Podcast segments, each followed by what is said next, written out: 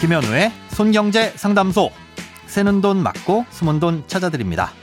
오늘은 가족 간 현금 대여에 대한 사연입니다.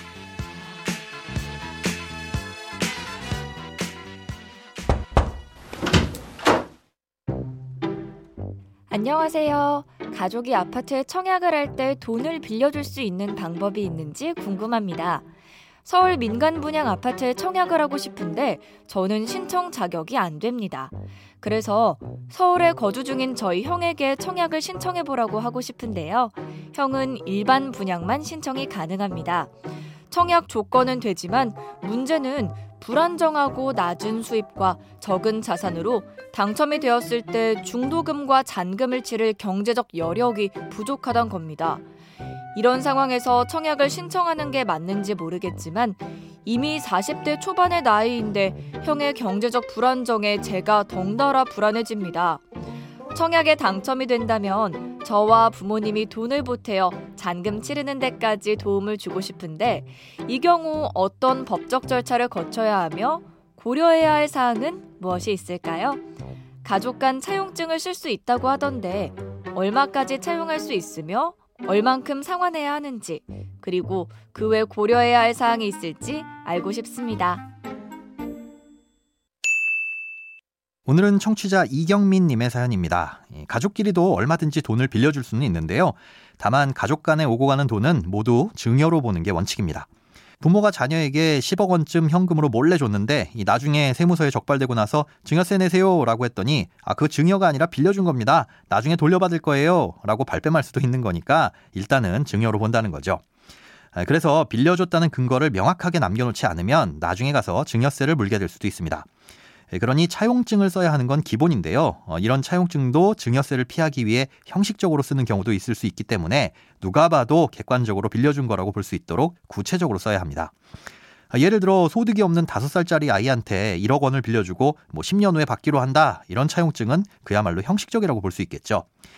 그러니 얼마를 빌려서 언제까지 갚기로 한다는 기본적인 내용 외에도 실제로 그 돈을 어떻게 갚을 것인지 또 현실적인 수준에서 써두는 것이 좋고요. 그렇게 차용증에 적어둔 내용 그대로 이행을 해야 합니다. 특히 지금 사연자님의 경우 형님의 소득이 불안정하다고 하셨는데요. 그렇다면 매월 그 돈을 갚기에는 어려울 수 있겠죠. 지키기 어려운 내용으로 작성하는 것보다는 나중에 집을 처분해서 갚는다는 식으로 써야 할 텐데, 청약 아파트라면 전매 제한이나 양도세 비과세 요건을 충족할 수 있는 기간 등을 고려해서 실제로 처분이 가능한 시점을 미리 판단해 보시고 차용증에 반영하시는 것도 좋을 것 같습니다. 얼마의 돈을 빌려줄 수 있는지에 대해선 따로 정해둔 한도는 없습니다. 빌려줬으니 그에 상응하는 이자만 정해두면 되는데요. 너무 싸게 빌려주는 것도 문제가 될 수 있습니다. 요즘 은행에서 대출을 받으면 못해도 사 퍼센트대 금리로 이자를 물어야 하는데 가족이 무이자로 돈을 빌려주면 그만큼 이득인 셈이니까 이득본 만큼은 증여로 간주한다는 거죠. 법에서 정한 적정 이자율은 연 사 점 육 퍼센트입니다. 그런데 가족끼리 돈을 빌려줄 땐 그 이자가 연간 천만 원 이하인 경우 증여세를 면제해줍니다. 계산해보면 대략 이억 천칠백만 원 정도까지는 무이자로 빌려주더라도 증여세가 발생하지 않는데요. 그렇다고 해서 이런 기준만 충족하면 무조건 증여로 보지 않는다는 건 아니니까 소액이라도 날짜를 정해 이자를 받는 것이 좋습니다. 그렇다면 이런 것들을 감안해서 얼마의 돈을 빌려줄 수 있는지를 따져보고 청약을 넣을 주택을 결정할 수 있겠죠. 최악의 상황은 형님의 소득이나 신용점수 때문에 중도금과 잔금 대출이 전혀 안 나오는 경우일 겁니다. 먼저 청약에 당첨됐을 때 한 달 이내에 십 퍼센트에서 많으면 이십 퍼센트 정도의 계약금이 필요할 거고요. 오십 퍼센트에서 육십 퍼센트 정도 되는 중도금은 정해진 납입 기일마다 십 퍼센트씩 필요할 겁니다.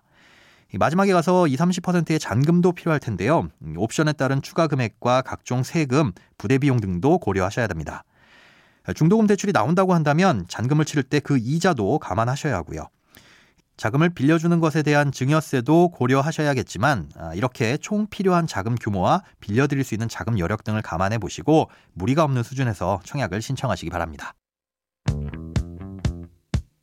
돈에 관련된 어떤 고민이든 상관없습니다. 아이엠비씨 닷컴 손에 잡히는 경제 홈페이지로 들어오셔서 고민상담 게시판에 사연 남겨주세요.